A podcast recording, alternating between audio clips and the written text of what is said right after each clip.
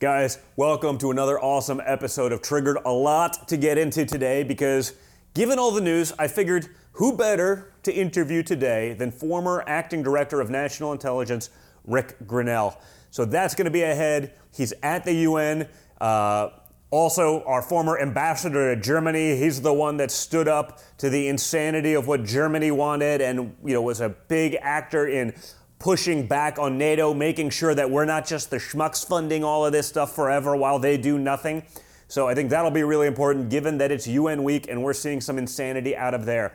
Also, guys, make sure to like, share, and subscribe to this episode. This show is only getting bigger and it's only getting better. Uh, and now, apparently hackers are out to get me too.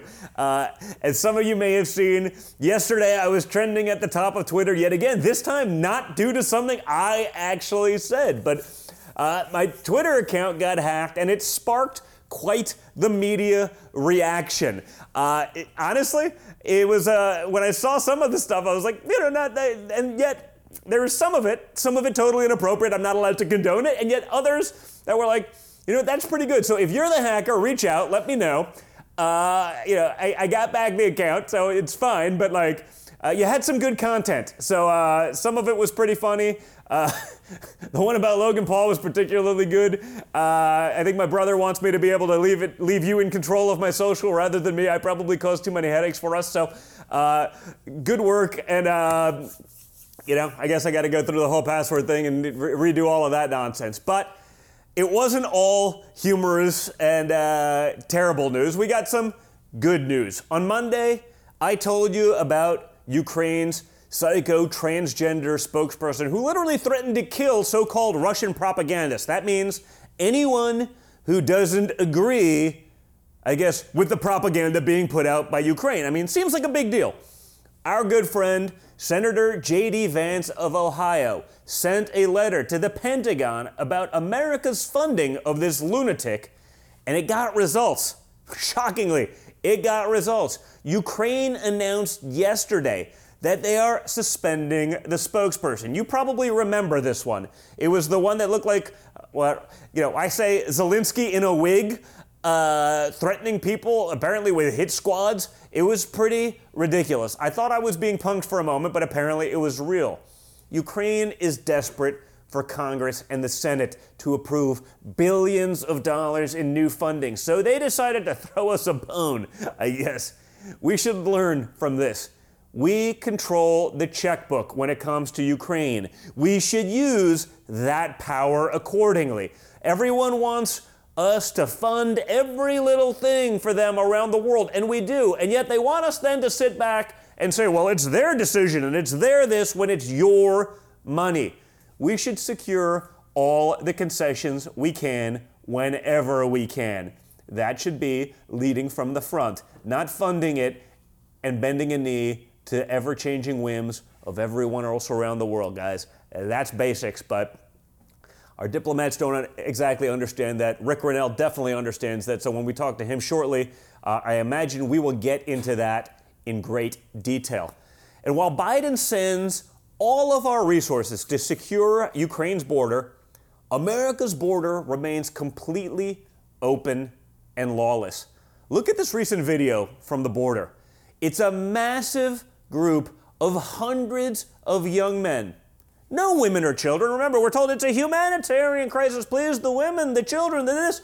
These are fighting age men running across the border rampantly, right? If you're fleeing asylum in a country, you don't you bring your wives, you bring your kids. If your motives are otherwise, you probably send fighting age men.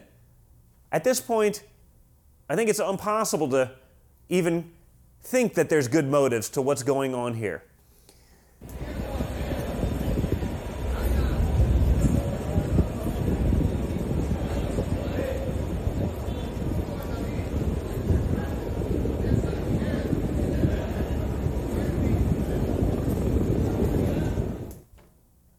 All of the people you see in the video are waiting to be processed and released by the Border Patrol.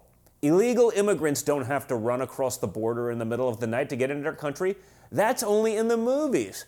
There's no need to be sneaky. You don't need to be covert. Under Joe Biden, illegal immigrants simply turn themselves into the Border Patrol and then they are released into the country never to be seen again. Some of these illegal immigrants are murderers and rapists. Trump was right about that in 2015 when he announced. That wasn't a problem when he first said it. It was only a couple weeks after, and that's what people don't understand. That's why you realize this is by design. It wasn't a problem the day he said it. But a couple weeks later, when he started gaining in the polls, when he started dominating the Republican field, and all of a sudden he became a threat, that's when it magically became racist. Some of these people could even be Chinese spies. There's been a 300% increase in Chinese nationals caught on the southern border. What the hell are they doing there? Adversaries are clearly taking advantage of our open border. Biden just doesn't care. As long as some of them are future Democrat Party voters, as long as they, whether illegal or legal, will be counted in a future census, it's all good. Come on in. It's about power. The Biden administration is not interested in forcing the law. Just look at Merrick Garland's performance on Capitol Hill yesterday. At one point, Congressman Matt Gaetz asked Garland if he's investigating whether Hunter Biden is selling access through his art. Remember Hunter selling paintings for like half a million dollars? And some auctions, he was actually outperforming Picasso? Picasso, folks. Journeyman artist, never heard of before, all of a sudden outperforming Picasso. You'd think that'd be a question that they ask. It's a good question. Imagine if I started selling paintings for hundreds of thousands of dollars. I'm sure a SWAT team, or maybe, since it's become commonplace, the FBI's hostage rescue team would be kicking down my door like they did my father's at Mar a Lago. Garland, though, has no interest whatsoever and said that he isn't investigating. Of course he's not. His job is to protect the Bidens. For all we know, he's probably in on it. It's 10% for a lot of big guys, in my opinion. Garland did so poorly that even CNN called him out. Obviously, it's very telegraphed the focus on Hunter Biden, the investigation, and the indictment of Hunter Biden as well. What did we learn, though? Is there anything new that stood out to you? So, Merrick Garland struggled with this. I think there is more questions than answers provided yesterday about the Hunter Biden prosecution. Okay, folks, it's no coincidence. CNN is going after Biden right now, right? Just uh, like we don't believe in coincidence anymore. If you do, you're an idiot. Okay, candidly. Just last week, a CNN poll found that my father is beating Joe Biden in a head-to-head matchup. The Democrats are panicking. Okay? They can't lose power. They can't open the door for the investigations. They can't give that up because we'll find out so much more about what's actually going on in our country to the detriment of the American citizenry and our populace. And I have a feeling a lot of people have been making a lot of deals and making a lot of money that aren't supposed to. And we're going to get into all of this with Ric Grenell. But before they do that, guys, I want to thank our incredible sponsors. It takes guts to support programming like this, in all fairness. I say this every time, but it's still true today. You see the attacks on speech, you see the attacks on truth. You see the attacks day in and day out. If you're sponsoring a show like this, it takes guts. So make sure to go check out the folks over at Goldco, right? Interest rates, they're skyrocketing. And of course, we're still seeing inflation, reckless spending, global turmoil. The Biden caused disasters every day, and it's only leading to more economic anxiety, right? For the average person, it's not just inflation. You topple inflation with with those rising interest rates because someone can't just afford to pay cash, they're saddled with that. That should be another component of inflation that no one's even talking about.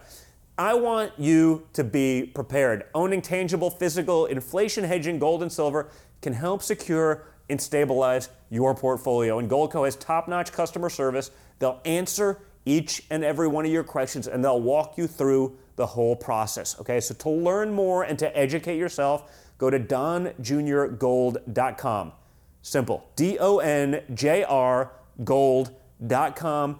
Learn, ask the questions, understand what you're doing, and take care of your family's financial well being. And while you're at it, guys, don't forget to check out the incredible folks over at Patriot Mobile, America's only Christian conservative wireless provider. I say it, and I'm going to say it till I'm blue in the face support the companies who support you. Stop supporting those who hate your guts. And I have a feeling you're going to have a cell phone in your pocket anyway, so do it with Patriot Mobile, where you put America first with every call while getting the same nationwide coverage as the other major carriers. Patriot Mobile provides you dependable wireless service at an affordable price, putting your dollars back into action and supporting freedom loving American values. They literally donate a portion of every dollar to support groups that fight for the First Amendment, the right to keep and bear arms, our incredible Second Amendment, the sanctity of life, and protecting our brave police and first responders. They've won battles over school boards, uh, fighting the insanity that's trying to indoctrinate our children. They're doing that work. So you're going to have a cell phone. You can support those kinds of causes, or you can have your hard earned dollars weaponized against you going to fund woke nonsense everywhere. So for free activation, it's quick, it's simple, it's easy. Go to patriotmobile.com slash triggered. That's patriotmobile.com slash triggered. And before we get to Ric, I definitely need you to like, to share, subscribe. I see how many people are watching, okay? Hit the like button. It's simple. That's how we push back. That's how algorithms work. That's how we get our message out there to make sure the most amount of people see what we're talking about, right? We don't have big tech helping us. We don't have the mainstream media functioning as our marketing department. We don't have the power of, you know, woke corporate defending us and the insanity like the Democrats do. We have guys like me and people like you watching. Make sure that other people can get it. So like, share, and subscribe. And with that now, joining me, my good friend, former acting director of national intelligence, former ambassador to Germany, all around awesome guy, Ric Grenell. Ric Grenell, uh, I was an early adapter on Grenell in like 2015, mostly.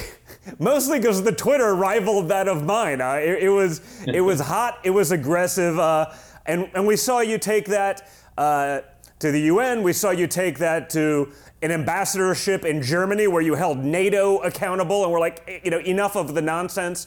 Uh, but you're in New York for UN Week, obviously. Uh, former uh, very high level diplomat, ambassador to Germany. That's a big deal. Uh, we'll talk about that one in a little bit as well, because uh, your going away party is when they outed Kim and I dating. That's right. that was a fun one. But talk about what you're seeing, you know, at the UN right now. What are the major takeaways? And America's standing in the world under Joe Biden because I'm watching, but you know, this is not my world, right? I, I talk shit online, I fight, I you know, it's a little different. I'm not a diplomat and I don't pretend to be. What do you see right now? You know, Don, the uh, the opposite of America first, if you want to know the, the polar opposite of America first when it comes to diplomacy, is consensus with the world. So there's mm-hmm. 15 members of the Security Council and there are five permanent members of the Security Council, which means 10 of those uh, Security Council members get uh, elected and they rotate. Yep. The lowest common denominator of 15 countries is what the global policy is. When you when you think about what's globalism, what what what do we do to kind of make this third world UN you know government? It's the lowest common denominator of what 15 countries believe. And at the UN, they believe every country is equal. And, and I don't believe every country is equal. I think every person is equal, but I don't believe that every country is equal. If every country was equal, then you wouldn't be asking the United States of America to pay a quarter of the bill at the UN. So I think what what we're seeing right now, it's a long answer to say uh, we're seeing this this idea of consensus, which is pushing the United States off the leadership role, not recognizing us as a superpower. And Joe Biden is really comfortable with that. Uh, he likes consensus. He likes certainly likes consensus with the Europeans. But what that means is that when you have these UN weeks, UK uh, head of state doesn't show up, France head of state doesn't show up.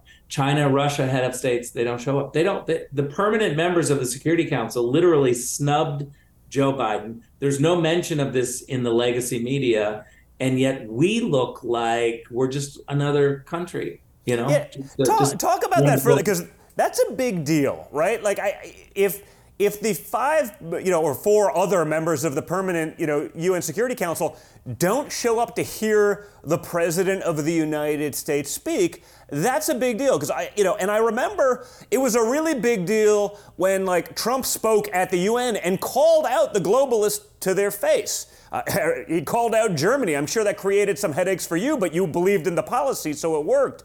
And you know, they were laughing about, you know, well, Russia's not going to ever own us because of energy, and we're going to go 100% green, and that's going to be total sense. And by the way, uh, NATO, we'd like you to uh, raise the spending to defend us from the enemy, Russia, that we're enriching by taking their natural gas and becoming fully dependent on them. And they laughed about it, and the media had a field day. Oh, it was so funny, so cute. And now, Trump was right. Like everything else, Trump was right. Uh, but anyone with a brain would have seen that then and been able to call it out. But I guess it was just convenient to go after Trump. But what does this say, you know, beyond sort of the basics of clearly we're just losing our standing in the world? But what, what's the end game for America here? Look, I, I think it's really important to remember that whether we're talking about Washington, D.C., Berlin, Paris, Warsaw, uh, Bogota, it doesn't matter. But the capitals are controlled by elites, right? You look at Brussels, which is the capital of Europe, and all of the NGOs that are based in Brussels, the NGOs that are based in Washington, D.C., they're filled with elites. They, they, they don't want to hear from uh, the, the people who are paying the bills, the yeah. people who don't have power in those cities. They don't want to hear from them. They think they know everything, they think that they can control everything. So I believe that this is really a fight of elites versus the rest of us. And, and elites doesn't necessarily mean rich, doesn't ne- necessarily mean uneducated, right? Uh, or, or highly educated. It, what it means is is just people who want to control the system. The uh, instead of having the power with the people, the power is with a few people. And so I, I think the answer to what's happening around the world is that the elites are allowed to control the system when people like Joe Biden are in charge because he's an elite and he wants, you know, just the few people in Washington D.C. to make the decision. I'll give you an example of this consensus elite idea. Uh, we in the Trump administration felt very strongly, as you were in, inferring, that Chancellor Merkel leading the Germans uh, made terrible decisions on energy uh, energy policies. She put herself in a corner where they, they got rid of uh, nuclear energy, they got rid of um, of coal, or started to get rid of, made a policy to get rid of it. And that was because the Green Party was coming on Merkel and she wanted to, to keep power. This elite system was like, well, I got to keep power, so I'm going to grab these uh, issues from the Green Party. She she took on the Green Party policies, got rid of this energy, put herself in a hole. Germany, as a manufacturing country, cannot just have wind and solar power. That's not enough for them. Yeah. So what she did is, oh, I got to have a second gas pipeline from Russia called Nord Stream 2. Remember Nord Stream 1 is a is a our US policy was that Nord Stream 1 could be part of the diversification of Europe for their energy sources. But Nord Stream 2 went too far it gave Russia too much influence, too much leverage. President Trump made it clear.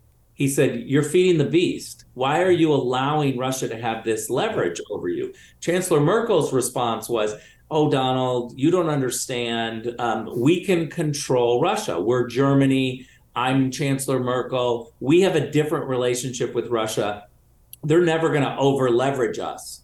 But we stood firm. President Trump said, no, I'm going to sanction that Russian pipeline, Nord Stream 2. I'm not going to allow that to be operational. We were very successful. We took a lot of heat from uh, the Germans. But what was missing all along is that the rest of the of Europe thought we were right. They were afraid to stand up to Germany, but they knew we were right. They did not want Germany having this pipeline. Merkel uh, gave after after Joe Biden took over went straight to Joe Biden and the Democrats and said, please drop these sanctions. I need this Nord Stream 2 pipeline. Joe Biden calculated consensus with Merkel, consensus with the Europeans is a higher priority. So I'm going to give them what they want. So the Democrats and Joe Biden dropped the sanctions on the Nord Stream 2 pipeline early in this administration. That was such a signal to Vladimir Putin that Joe Biden would be weak. Joe Biden put Vladimir Putin's Russian pipeline back online and operational. He's the one who dropped the sanctions. I could argue all day that the Democrats caused the war in Ukraine when they dropped the sanctions on Nord Stream 2 pipeline. They welcomed this move from from Putin. And if you go back, Don, and you look at the floor speeches from Democratic senators when they were arguing to drop the sanctions, it's frightening. They say things like, "Oh, we don't want to make Russia angry. We don't want to stick it in Russia's eye."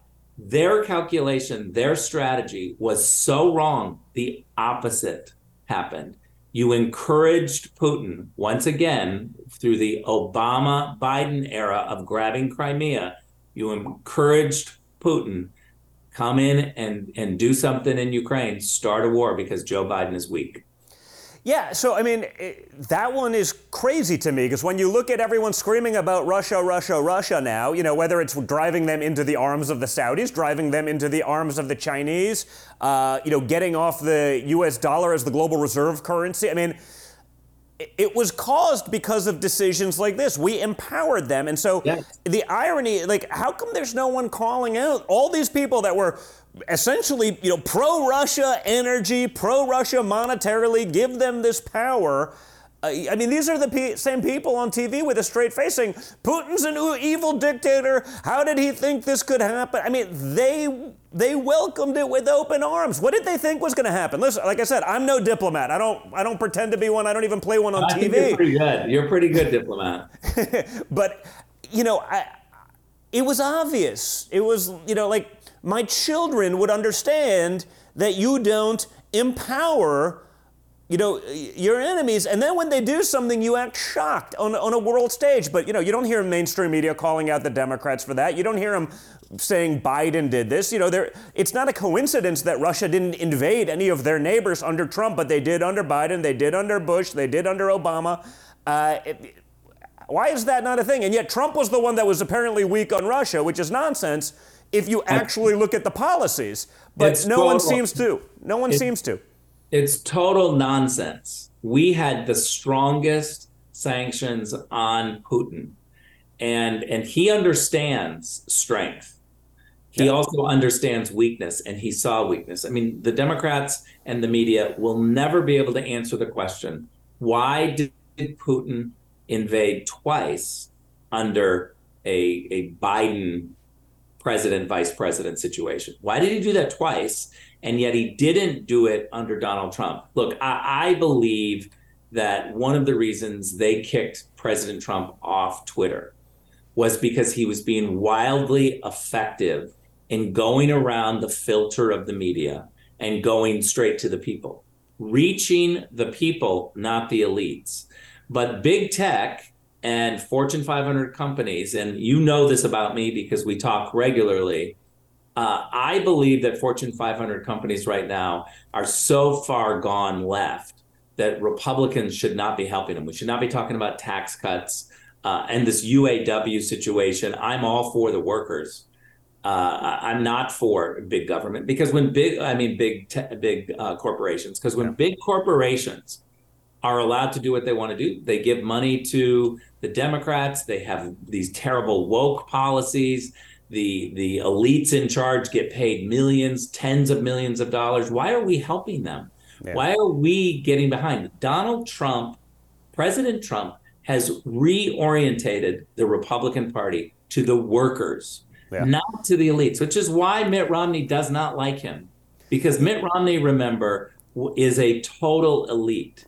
Mm-hmm. Uh, George Bush, who I worked for, they love the elites.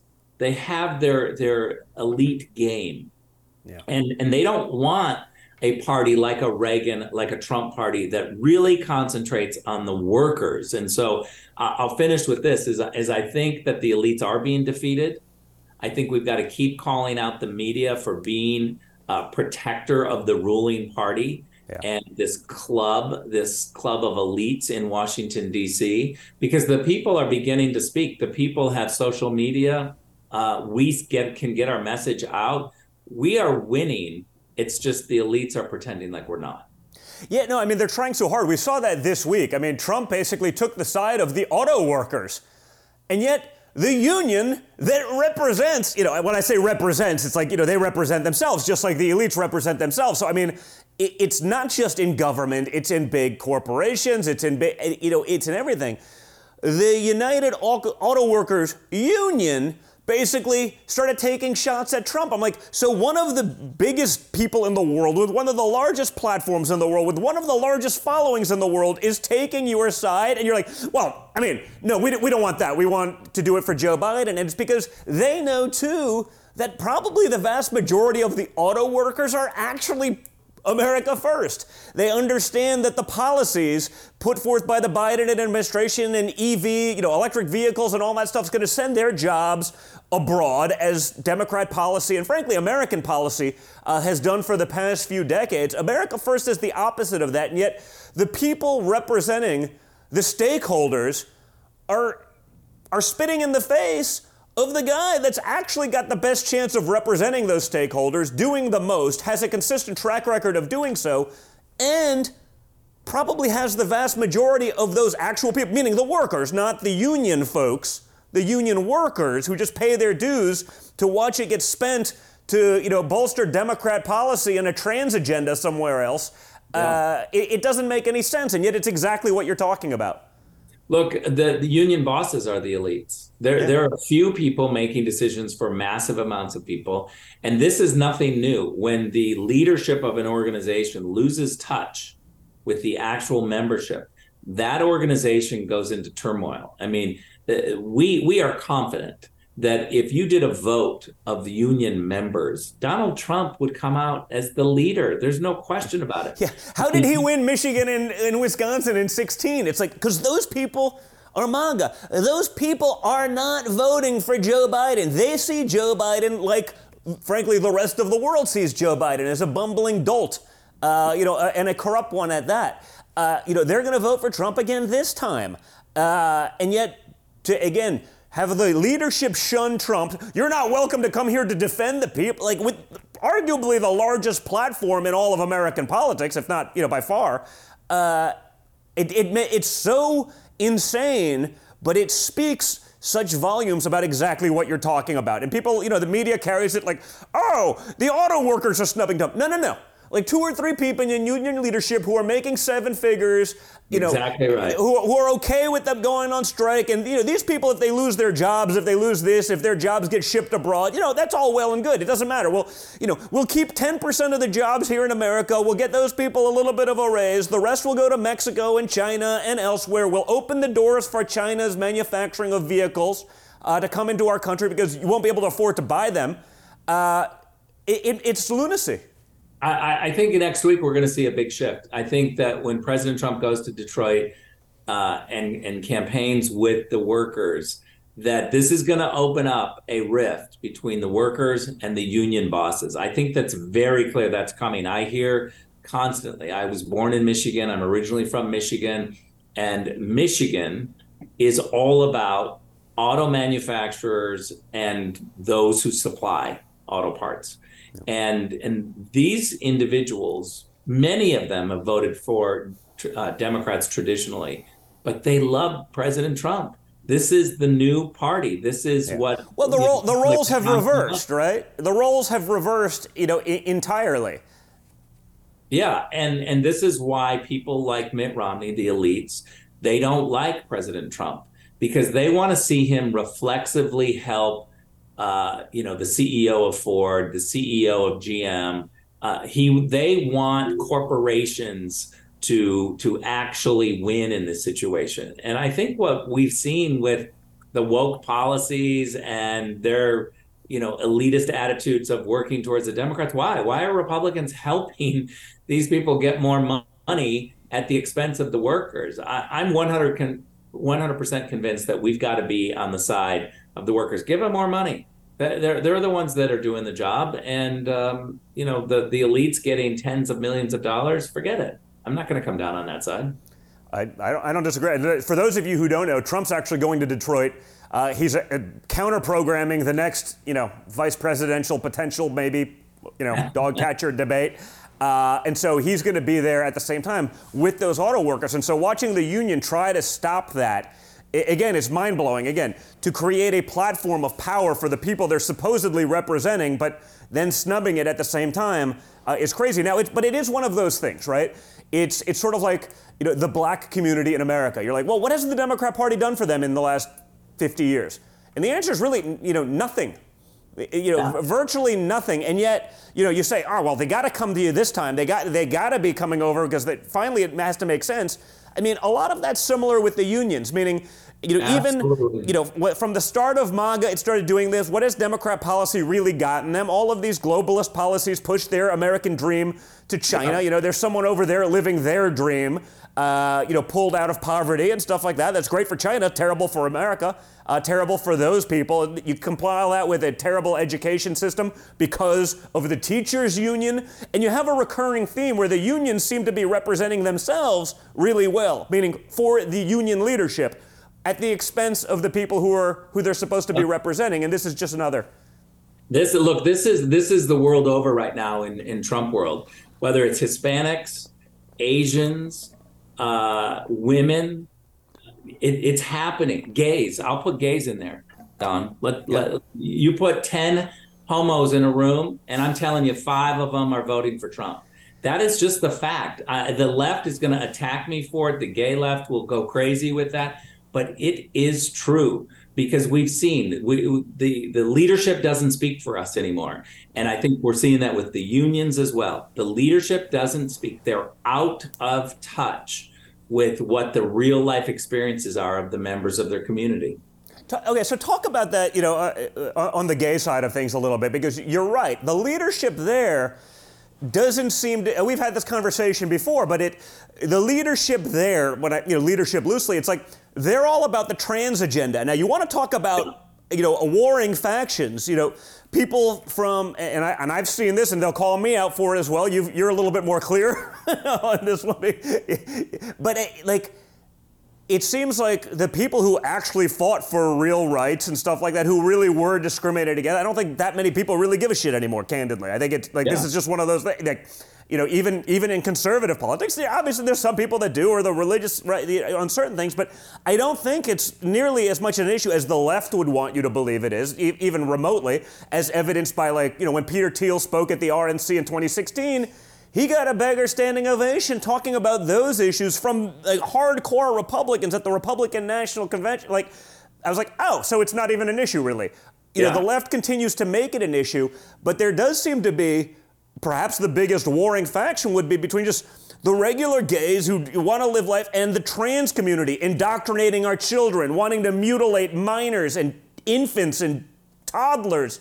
Uh, that's the leadership for the most part, that I see in today's left. They're, they're fighting for insanity. Not, that's not about equality anymore. They're fighting for, they want equality plus, plus, plus, Q, P, L, you know, whatever, you know, other acronyms they want to throw in there. It's, it's not about equality. It's not about being left alone to do their own thing. It's they about power inf- and money. Yeah. It's about power and money. Why, why though? Where's the money in that one for, well, you know, where's all, the money in pushing for a child to be mutilated? Well, it, it's broad. It's broader than that. What it is is that um, for, it's generational and it's about power and money. So first of all, you have Gay Inc., which is controlled by Democrat operatives. Mm-hmm. The, this is an arm of the Democratic Party. Gay Inc. is literally a wing of the Democratic Party. They recycle all of these people who are are activists within the Democratic Party, happen to be gay, and then they put them in charge of one of these gay lefty groups. So they want this to be a partisan issue for the Democrats. So they look constantly for wedge issues. When we achieve equality, they look for another wedge issue. Uh, HRC has a huge building that they have to pay for in Washington with a huge budget of, of personnel. And, and they will constantly look for a wedge issue. They don't want to solve this issue. They don't want Republicans to be good because if the issue goes away, their jobs go away. Gay Inc. works really hard to keep the issue partisan. That is a generational thing. If you're an older gay person, you struggled to come out or you came out in your 20s. And so when you were coming out, you had to secretly go to these websites like The Advocate. Uh, and you had to go and, and look at you know gay news because you weren't out. And so it's the secret thing. As the new generation comes forward and they're comfortable being out uh, they're not partisan. They don't have the same experiences as the older gays to think oh it's a secret or it's a negative. All their friends know their family knows and it truly is not a, a, a big deal and so they don't see this issue as the wedge issue that the older people do. So it's it's totally going away. Young people can think about the border. They can think about global affairs and, and not wanting to have wars because Donald Trump is absolutely for equality. And Republicans have moved. I, I, I've said this before, and I really believe it. There's not a Republican elected in Washington, D.C uh, that could come out and be anti-gay and survive in their next election. There's not a single. Yeah. They would. Be I, I think that's hundred percent right. They would be run out of the party by Republicans. By Republicans. So okay, so how does you know? You know I, I call it sort of glo- the, the trans mafia, right? Yeah. They're representing, let's call it, you know, 0.01 percent uh, one percent of probably the gay community. I don't know exactly what the numbers are. Okay, someone's going to fact check me, and we got to deal with it. But like, let's just say it's the most powerful, minute, like minutia minority. Probably in the world today. I, you know, I, on this show, I have the thing like, if you're trans, like, you are beyond reproach. You could, you know, to quote Donald Trump, you could walk down Fifth Avenue, murder someone in cold blood, and, and everyone would be fine with it.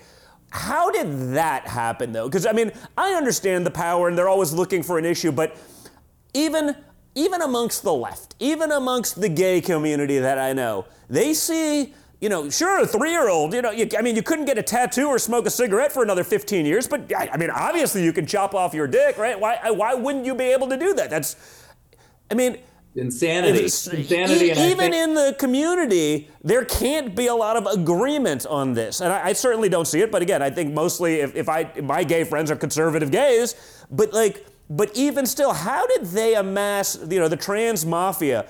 How do they have much more power than you know what would have been even like you know, the, the Hollywood or the, a, you know, a strong, you know, gay representation, cabal, uh, you know what I mean? Yeah.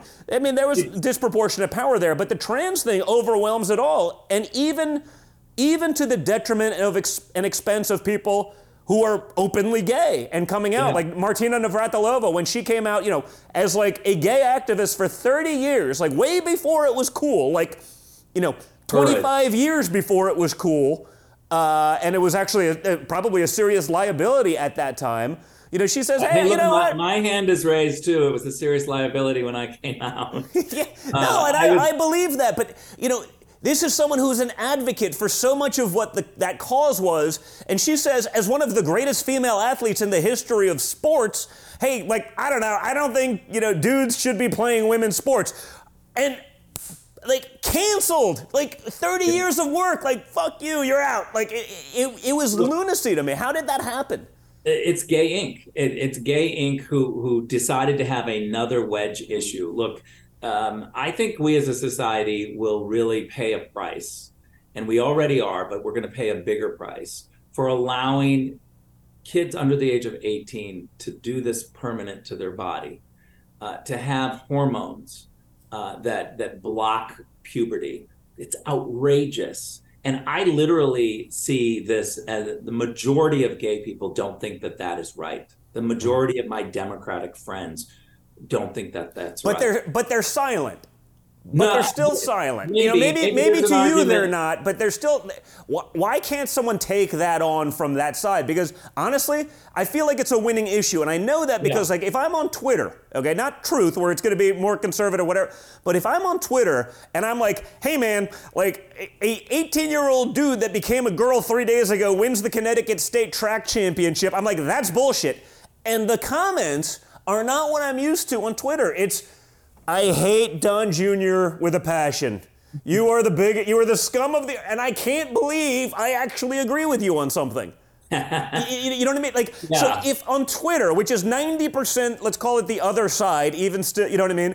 Uh, this is even before sort of Twitter too, but it, it's still, you know, the user base is still going to be more heavily left. 90% of those people are agreeing with me 100%. And that's already of a heavily left skewed base. Like, this can't yeah. be a winning issue in the long run, and yet they still have that power. Well, it's Gay Inc. has this power. They have the power to, and, and look, this goes back to corporations are funding Gay Inc. You have all of these corporations tripping over themselves to give money to HRC or the Victory Fund or whatever it is, and, and because they've been, you know, there's been a shakedown uh, they, they they say, well, we'll we'll say that you're anti-gay. We'll score you low if you don't give this. So it's now morphed into this trans movement. Look, I, am proud of the log cabin Republicans, which are the gay gay Republican group, because they now have a message of under 18, over 18. And what they're they're trying to say is, is if you're under the age of 18, you need we need to aggressively protect kids. Let kids be kids. No permanent decisions. No uh, hormone replacements. If you're over the age of 18, knock yourself out. But you still don't get to go into the, the men's bathroom if you're a biological female. And you don't get to play in sports if you're a biological man, uh, biological male in the female sports. So we we have this common sense approach to these issues, which I think is exactly what the majority of people want.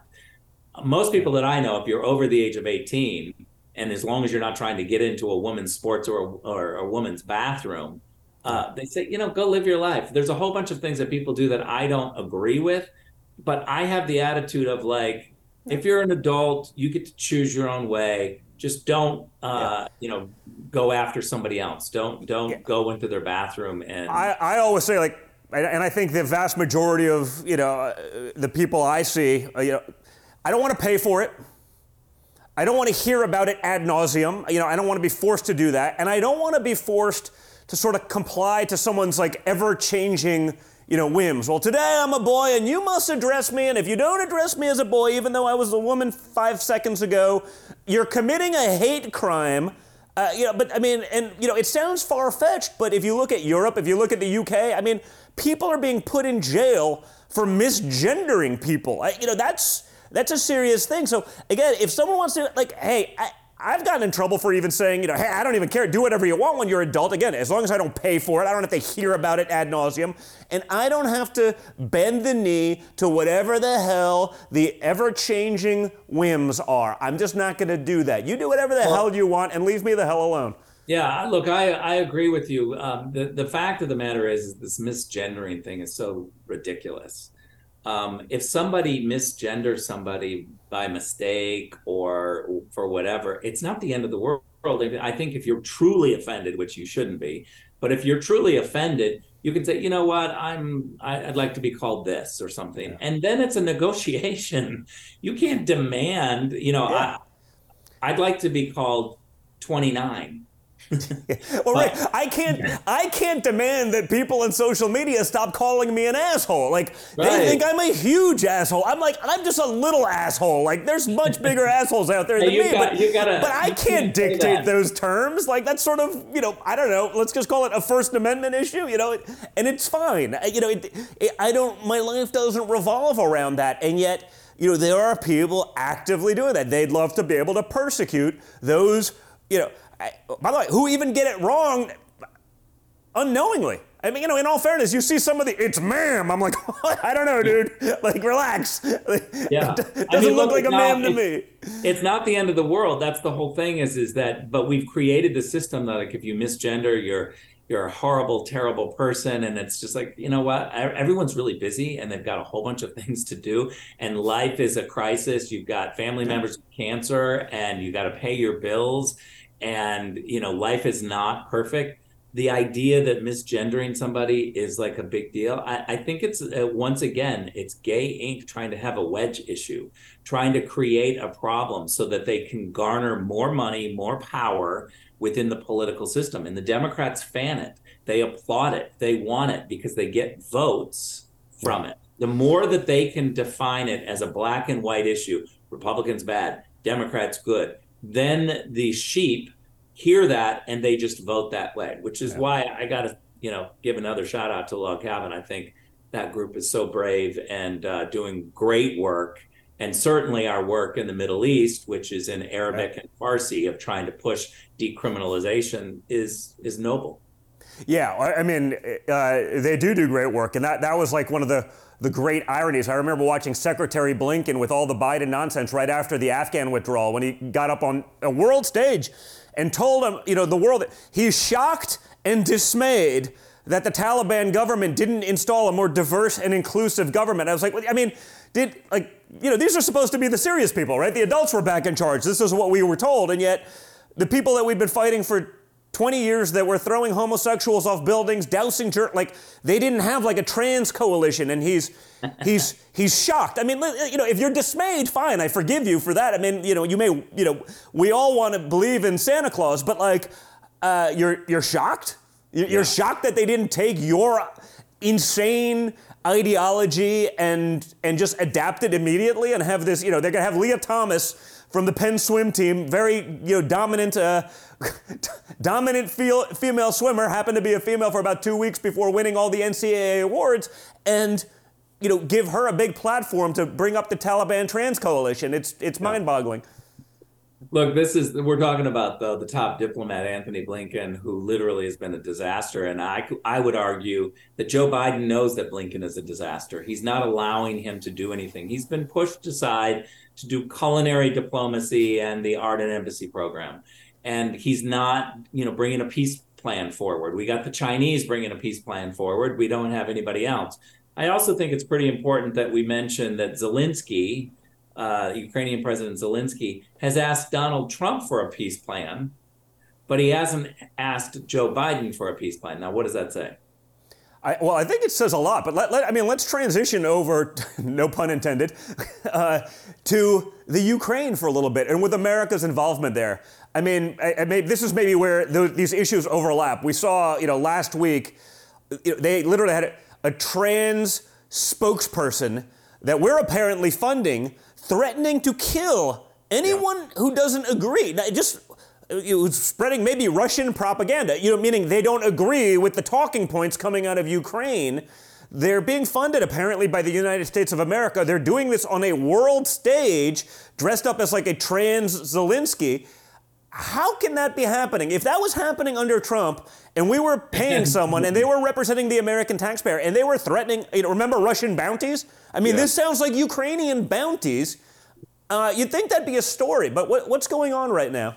You just dropped trans Zelensky. That's hilarious. I mean, it was literally like Zelensky in a wig, right? You know, I was like, what the? I saw it, but but that's the point, Ric. Like, the adults are back in charge, and yet, like, a guy no, like no. me feels like I'm being punked. Like I saw it and I was like, this has to be like a Saturday Night Live skit from when it, it was funny. And it's not. Like but to you know again Everybody gay in well we need a trans person representing us there because if we have the trans representation the whole world is just going to bend over and they're going to give us another trillion dollars in aid and they're going to go after the russias and we can start a ground war in europe because we have a trans spokesperson therefore we are beyond reproach. It literally feels like that's the game they're trying to play to me which is insane. Yeah it uh, you know we talked about this. The, the, the first time I saw it, I thought this is not real. This is a SNL skit. This cannot be real. And I went days for people thinking this is not real. I tweeted about it because our friend JD Vance was was leading on this issue. Yep. And I tweeted something about it. Ukrainian officials reached out to me and said, "Hey, let, let me just tell you, this person was hired officially by the military that the president's office, President Zelensky, did not approve this. And and as of yesterday, President Zelensky put this person on suspension.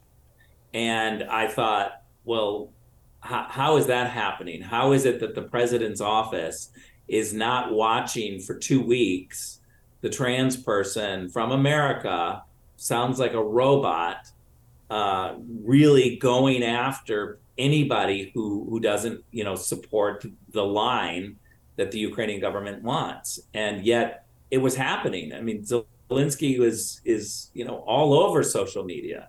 and certainly all over America. But then he comes to the UN and he waves his finger at the world and says climate change is the most important problem. So I, I think when Zelensky has climate change and the, the, the English spokesperson is trans, I think it, it is an admission that the Democrats are giving him all the money. He's going to do their talking points. You know, he's going to talk about open borders here soon. Uh, and then uh, he he can't complain that he has a problem with Republicans who think that this is just a big political operation. Well, I, I, listen. I think you're 100 percent right. I, I, guess that, that's probably where I was going with it. Like you had the trans representation check. You have the this. We're talking about climate change. I mean, you think. I mean, you know, I've seen the pictures. I guess I've seen the stories. Like you'd think that he would have bigger things to worry about than climate change. I'm sure a war of this many missiles probably isn't awesome for the environment, and yet that became like a huge component of his UN address. Not actually stopping the war, not anything like that, but yeah, I mean, so well, one thing we should point out one thing though about his address. Um, he also put in there, uh, which I think was like a WMD type of moment, where he was like, "Look, they're coming for Poland. Poland's next," and, and that was very calculating from Zelensky to to imply that a NATO ally is about to be attacked, somehow he has proof or you know whatever his reasoning is that a NATO ally is about to be attacked, that's a serious moment. And he yeah. made that claim at the UN within hours. Within hours, the Polish president, President Duda, stood up and literally made an analogy of Zelensky and Ukraine like a drowning victim just grabbing on and possibly pulling down the rescuers. That that was the analogy that he made. I think that when a NATO ally like Poland stands up and says we're not going to supply uh, all of this, uh, we have concerns about the way that they're acting. That's a warning sign. And Zelensky is in Washington D.C. today. Uh, there needs to be an immediate check on that money. We've already seen corruption inside, uh, you know, Ukraine. And let's be honest, that country was very corrupt before they started getting 112 billion dollars from American taxpayers. Well, by, by many, you know, sort of, you know, people who do this, not like, you know, conservative reporting, but by many, Ukraine would have been ranked a more corrupt nation than Russia prior to this conflict. I think the other component that we're, you know, no one talks about in this war was that, you know, I sort of feel like we gave Putin every excuse in the book by saying, hey, we're going to take this little buffer zone, you know, let's call it you know, 500,000 miles of Ukraine, and we're just going to move NATO's border right up onto yours. Like, to me, you know, that these talking points are overlooked in this. Th- I mean, so you had a stalemate, is a buffer zone a no man's land, let's call it, that was not part of NATO, that was, you know, ethnically very Russian in many respects. This was a buffer zone, and we're like, no, no, we're just going to go right up on the Russian border. I mean, is that not sort of the, you know, act of aggression that, you know, whether it was an excuse, it would be a very viable one for Putin to use, or the act of aggression itself that actually started this conflict? Look, it, it's out of control right now. We're only talking about war and war options. That's the only thing we're talking about. And look, as a diplomat, Don, I know you've heard me say this, but I really am passionate about it. Is that I believe that the president of the United States needs to have two options in front of them: a really good war plan from DoD and a really good diplomatic plan from the State Department. We don't have this one. We don't have a, a, a peace plan or an option. All we have is war and more money for war. There's no other option. I can't conclude anything other than Joe Biden has shoved Antony Blinken off the stage.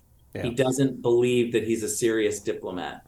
There's no expectation that that our Secretary of State is going to push back and try for peace.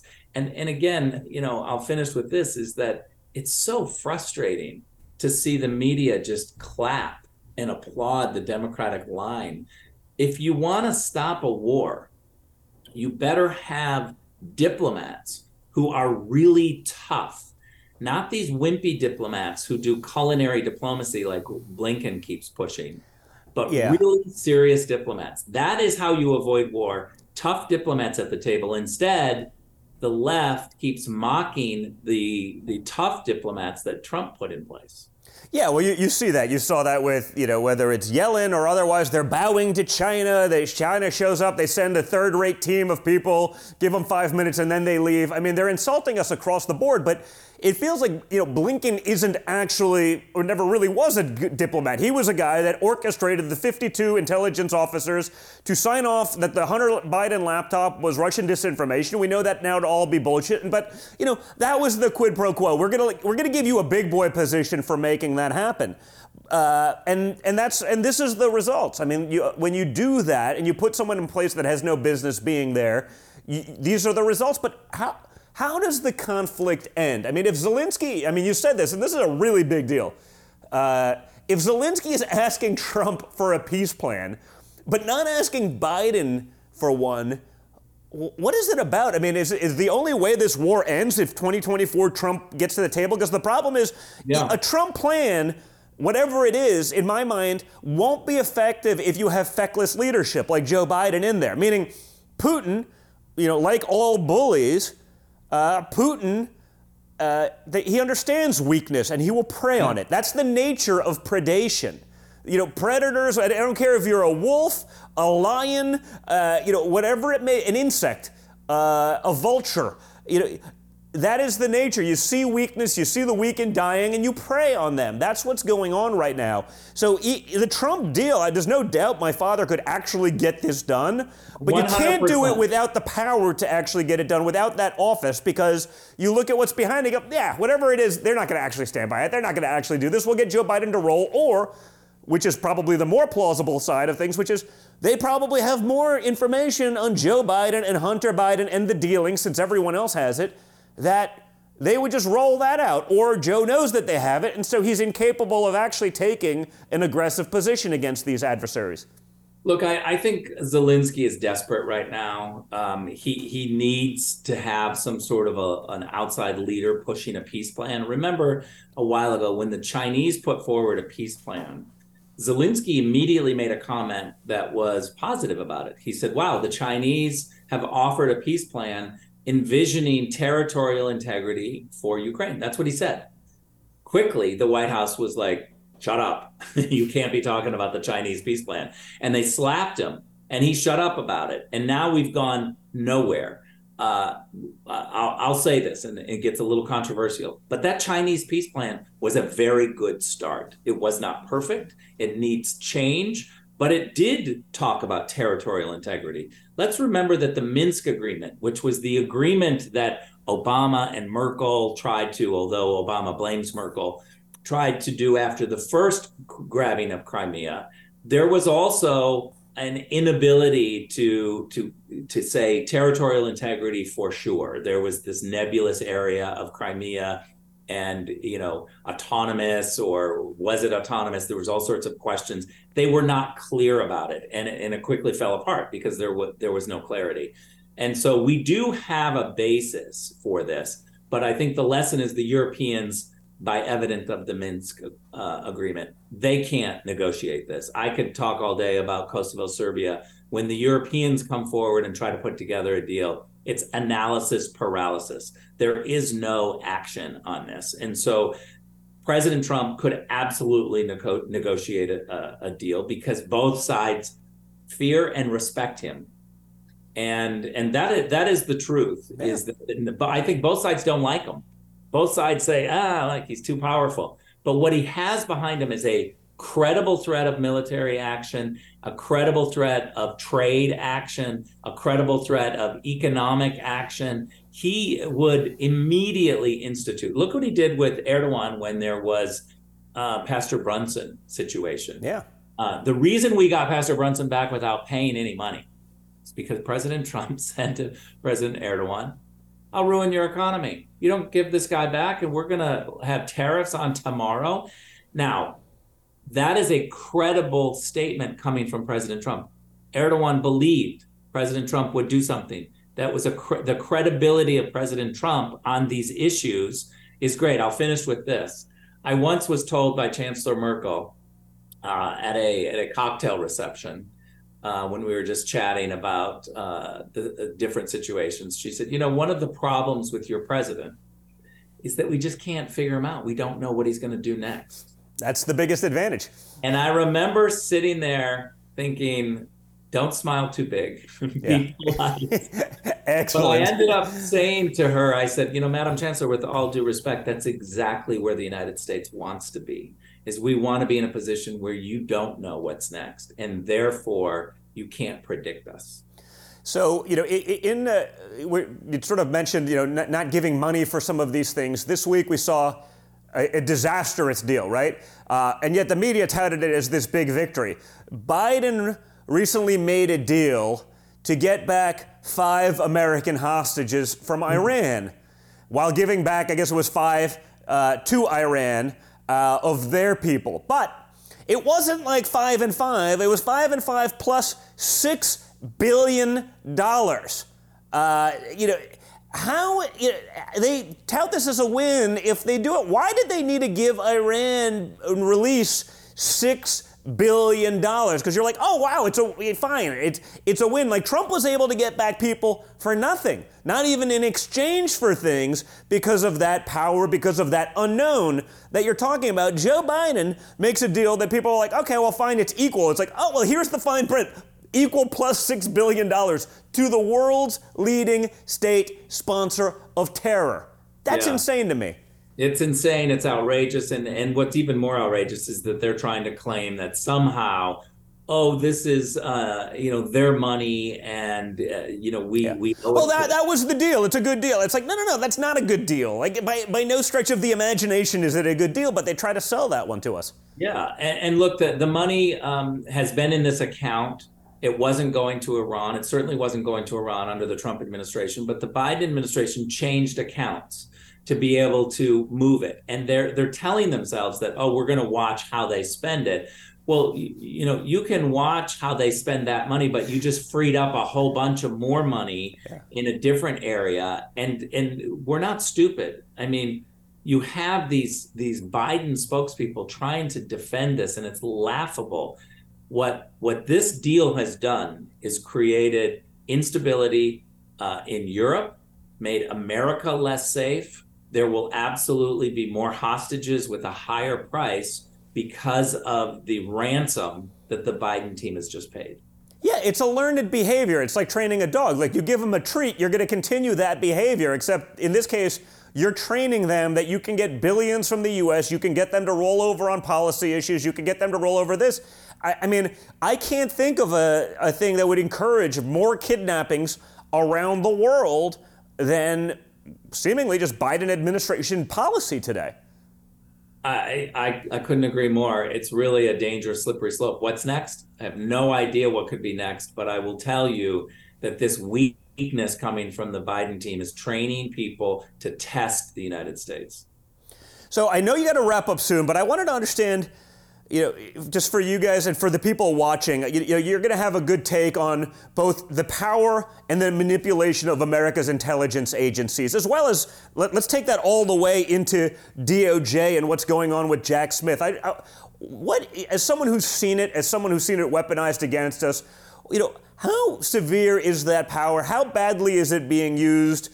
Uh, and, and what's the end game there? Because you know, I, I think there's a, there's a lot of stuff going on that the American people at any other time in history would be outraged about, and yet they've become so normalized uh, yeah. to, to these extreme reactions uh, from whether it's the intelligence community, whether it's uh, the Department of Justice, weaponized against their own citizenry. Look, uh, we used to say 20 years ago uh, that intelligence was an estimate. We were very proud of that. It, yeah. Intelligence is just an estimate. Sometimes we get it right, sometimes we get it wrong sometimes we're way off sometimes we're right on. And and we need to get back to the point where we keep telling the public that intelligence is an estimate.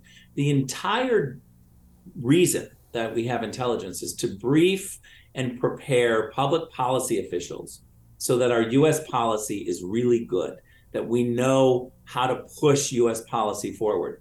It's been manipulated over time. Uh, you take raw intelligence and and you know I could go into great detail of what that is in terms of how we collect it and what types of intelligence we have. But I want to focus for a second on the analysts and the analytical pieces because a CIA analyst, an intelligence analyst, is somebody who writes a predictive analysis using intel using raw intelligence. So it literally is an opinion writer. They take intelligence and they say, "Oh, I see A, B, and C, and you know what? This is what I think it means, and this is what I think is going to happen." We have to be so careful about taking that analysis and not overemphasize it as the truth. That is someone's opinion. It's sometimes it's one person's opinion, it might be a couple of people's opinion, but it's usually just an opinion. Imagine if you would read the opinion pages of the New York Times and there were no names on the opinion pieces. You didn't know if it was, you know, an actress or a specialist, yeah. right? It was just literally an opinion there and you're like, hmm, who is this and what did they say? Well, that's what we have from the intelligence community. And we've seen them get it wildly wrong. When I was acting DNI, I famously, you know, people didn't like it, but I told the uh, the Israeli analysts that they had a real credibility problem. They had just told the, uh, the U.S. officials for years that if we moved the embassy from Tel Aviv to Jerusalem, the U.S. embassy, that we would start World War III. And they were adamant about that. And that caused the US policy to slow down and to take a, a, second look. And it, it really impacted in a negative way because people believed hook, line, and sinker that analysis. That analysis turned out to be not only wrong, but completely wrong. And the opposite was true. No, Once, Ric. No, Ric. The media told me there were like three people that threw rocks for about seven seconds. So it was a it was a very big deal. Almost, almost World War III. But when when we moved the embassy and we showed that we were willing to do big deals, that ushered in the Abraham Accords. Mm-hmm. We were able to produce peace between Arabs and Israelis because we moved the embassy. And I will go toe to toe with anybody to say those big moves are what makes people believe that you are willing to do big things. And so we have world peace because of that. And I said to the analysts, you have a credibility problem, which is uh, cru- crucial to your job. No one's going to believe you anymore. Something's got to change. Maybe we got to change the team. And we started to change the team. But the reason why I said that is because I wanted them to know that there are consequences for bad analysis and and their negative consequences for U.S. Uh, public policy officials. I knew a ton of public policy pu- public policy officials who suddenly would question everything that the analysts were saying because they got it so wrong. So we got to fix this. We got to get rid of opinions. We need to do less of the uh, uh, forced opinions and more of the here's an estimate of what we think. And the media have to not take raw intelligence or little pieces of of, of an analyst's uh, talking points and somehow make sweeping judgments about facts on it. It is an estimate, and people need to go back to that. Well, I think the media is maybe the worst culprit in all of that because they take the narrative that they want to see, right? You could have two conflicting opinions, you know, one with a total credibility crisis and one, you know, backed by thousands of people. And if the other one, the one that has no credibility, actually gets them where they would like to be, that is the gospel. That becomes the gospel regardless of anything. We saw that during Russia, Russia, Russia. We saw that during Trump impeachment one and two. You know, the truth didn't actually matter. As the saying goes, you know, never let the truth get in the way of a good story.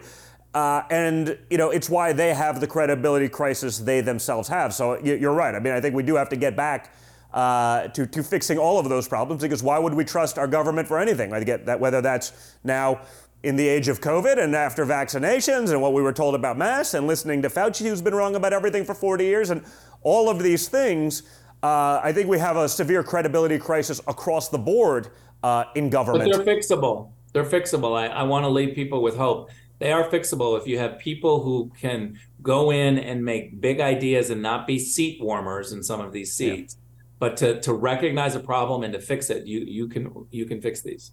Well, that's a big deal, and I'm, I'm, I'm glad because God knows watching what's going on, we need some hope. So, Ric Grenell, thank you so much uh, for joining us. Uh, get back to trying to fix the UN and the disaster that's there, uh, and we'll look forward to seeing you soon, man. Thanks again. All the best, Don. Thanks. Guys, thanks again. Make sure you're liking, sharing, and subscribing uh, to this kind of programming so we can keep getting the real message out there. I think Ric's is a great message, someone who actually did it in the field. It can be done. But most importantly, I love that there's a message of hope because I get it, folks.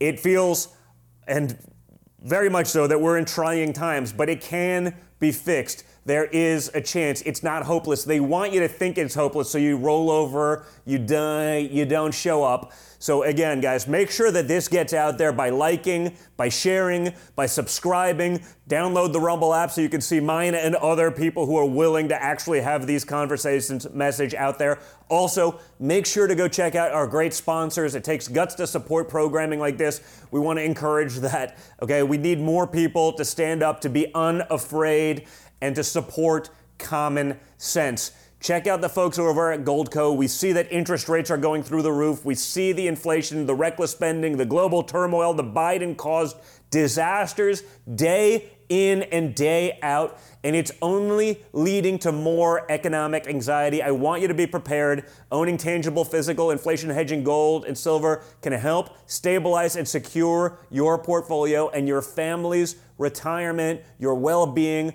Goldco, they'll take you through it step by step so you learn. You educate through your, yourself through the whole process. Go to donjrgold.com. That's D O N J R gold.com. Learn how to protect yourself. Take the time and just educate yourself. That's a big part of what we do. Educate yourself, see what's going on, and make the intelligent decision for yourselves. You can learn more by going to donjrgold.com. And don't forget, about the great folks at Patriot Mobile, America's only Christian conservative wireless provider. Guys, support the companies who support you, your beliefs. And honestly, guys, if you're going to have a cell phone, you can have it with Patriot Mobile or you can have it with someone who's giving your hard earned dollars to fund the woke BS that you hate.